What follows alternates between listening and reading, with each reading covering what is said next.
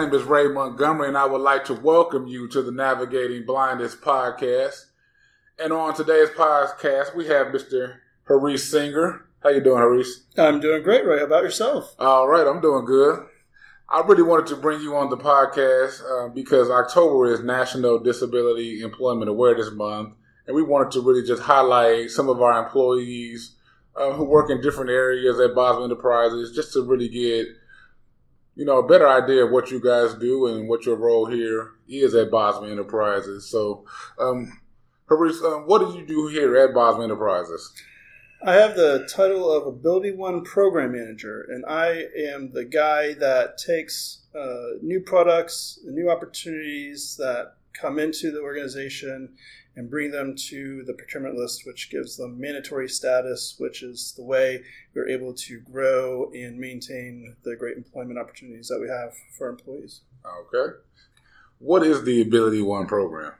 The Ability One program is the best kept secret of the federal government. It's a great way to bring uh, government uh, procurement, uh, private industry, and us nonprofits with a mission together in, into a great marriage because the government gets to buy a great product uh, while not having to go through an enormous amount of paperwork. We get to fulfill a mission of employing people who are blind or have other disabilities, and industry gets to uh, participate in with us and the government by supplying us the raw materials we need to furnish those products. The Ability One program was first created in 1938 and is a federal program designed to leverage the buying power of the government to create job opportunities for people who are blind or have other disabilities. And that's done by us finding an opportunity that the government customer needs and it gets placed onto the procurement list, which makes it a mandatory source item. So as long as the government has a need for that product, we they need to buy it from us indefinitely. Okay. And so there's a lot of process and regulation and paperwork that goes into obtaining that mandatory status. The government wants to make sure they're getting a good product at a fair market price, and we uh, I'm the one that that produ- produces all of that paperwork and uh, make sure that we get those uh, certifications to uh, be able to get those employment opportunities. So, uh, the procurement list. That's how we really sell products to the federal government, correct? Absolutely. Okay. So I know with the federal government, there has to be a lot of uh, streamlining just really get that product onto that procurement list.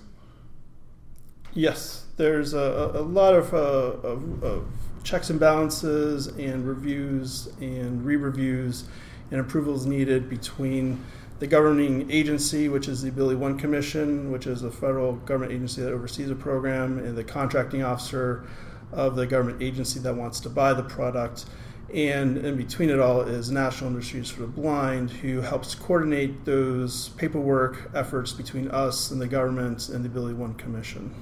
Okay, cool. Well, you sound like you definitely do a lot of great work, really helping us to bring more product here to Bosma Enterprises, and which in turn will help us employ more people who are blind or visually impaired. Correct.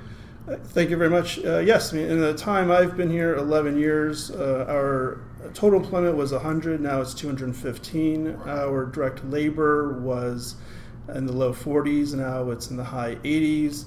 Uh, we've you know added many hundreds of new SKUs of products to the mandatory source procurement list, and revenues have more have nearly tripled in the time I've been here. So we've it's been a you know, it takes a village to make this happen, and we've all done a, a great thing by using this program to you know our advantage.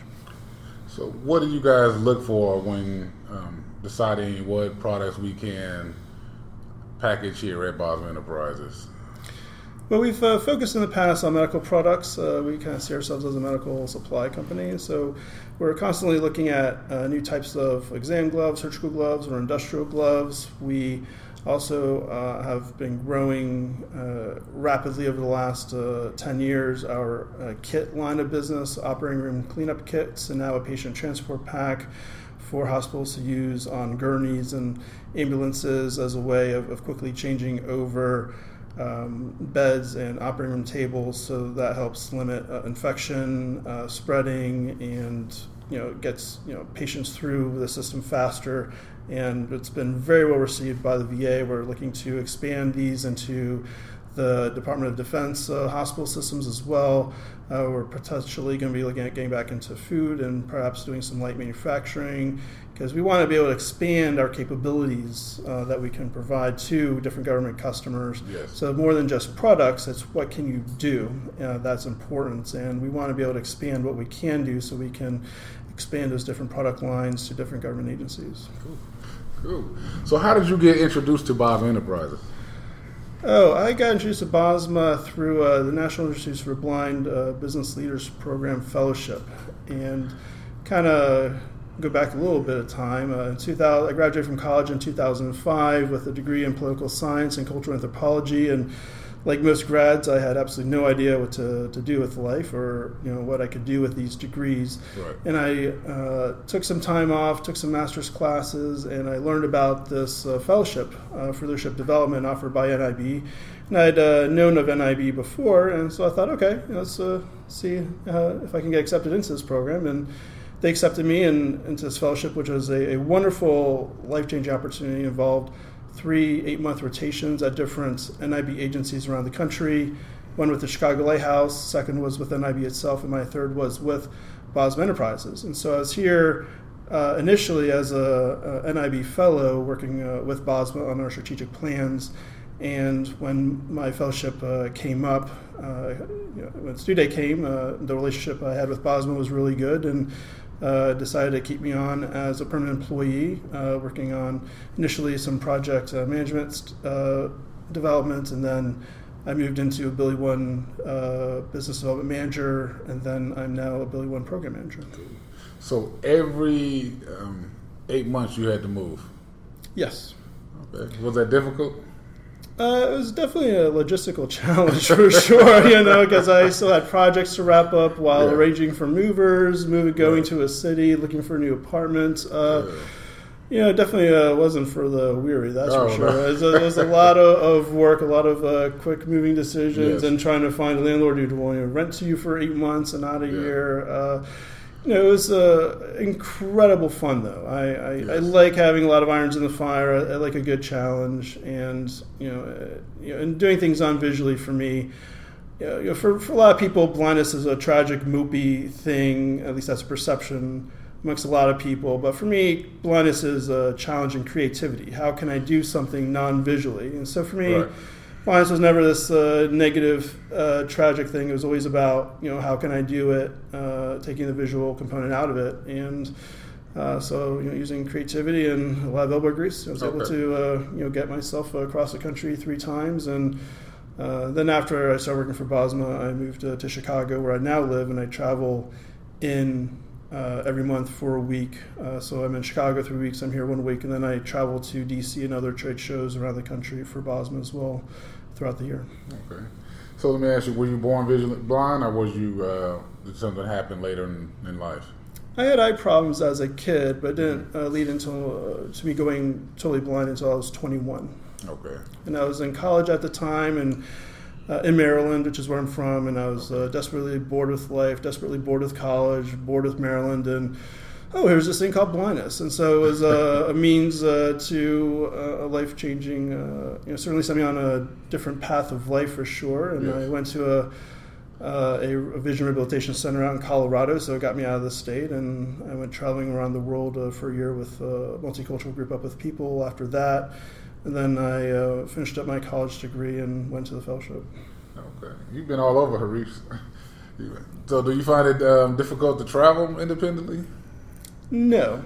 Uh, the, the only challenge uh, with, uh, well, I, I- I deal with the challenges rather of traveling by compartmentalizing. Like, okay, first thing you get to the airport. You know, like, so, you know, rather than taking the totality of all that it takes to get from point A to point B, you know, I, I split up into different chunks and, and deal with the, uh, whatever complexities may exist uh, from there. I also have a service dog, so I sometimes uh, have to deal with you know cabbies that don't like the dog, but they have to take the dog. Um, Right. But you know, the society has gotten a lot better about service animals, so there isn't the challenges with that that there used to be. Um, but no, I do like the traveling. I like uh, getting to new places, uh, meeting new people, new environments, and my dog is a very well traveled culture dog as well.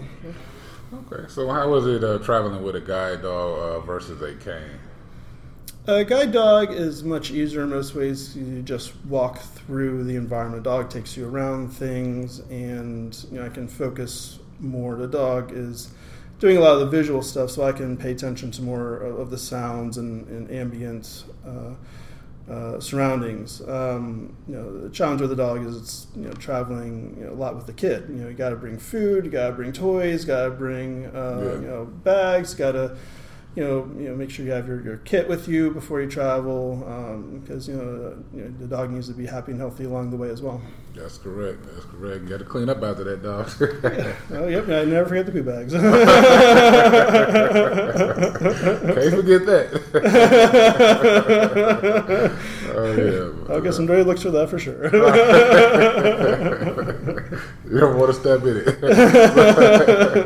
but that's cool. That's cool. So, what do you think? Um, why do you think there is a 70% unemployment rate among people who are blind and visually impaired nationwide?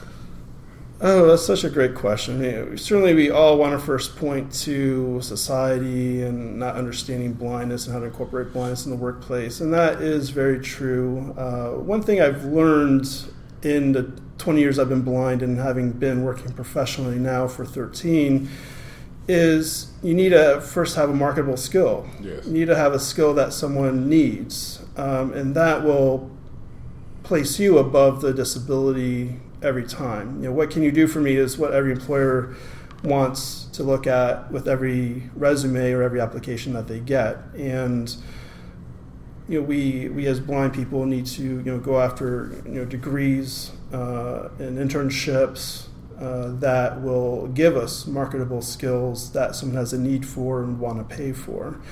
And then we can work on the accommodations. Because I've definitely found in my 13 years of uh, you know, being blind and being professional is you know, I do 99.9% of my work on my own. I don't need sighted support for most anything at all. Um, and so you know, we can do the work without having readers, without having uh, you know, sight people double checking our yes. work. Um, you know, we can do the work on our own very successfully, uh, but we first need to have a skill that someone wants to pay for. Okay. And how has technology really played a role uh, with you being successful? Uh, 100% of that. uh, JAWS is uh, most certainly a godsend, uh, and the way it's evolved over time uh, has increased its its usefulness uh, with, with web browsers, with its, uh, with its integration with Windows uh, and with uh, Office programs, and even its uh, the way it's uh, kind of evolved the features on its own, its own internal OCR engine where I can you know take a scan of something and it will start reading to me right away is a great way to like deal with expense receipts or or mail or flyers.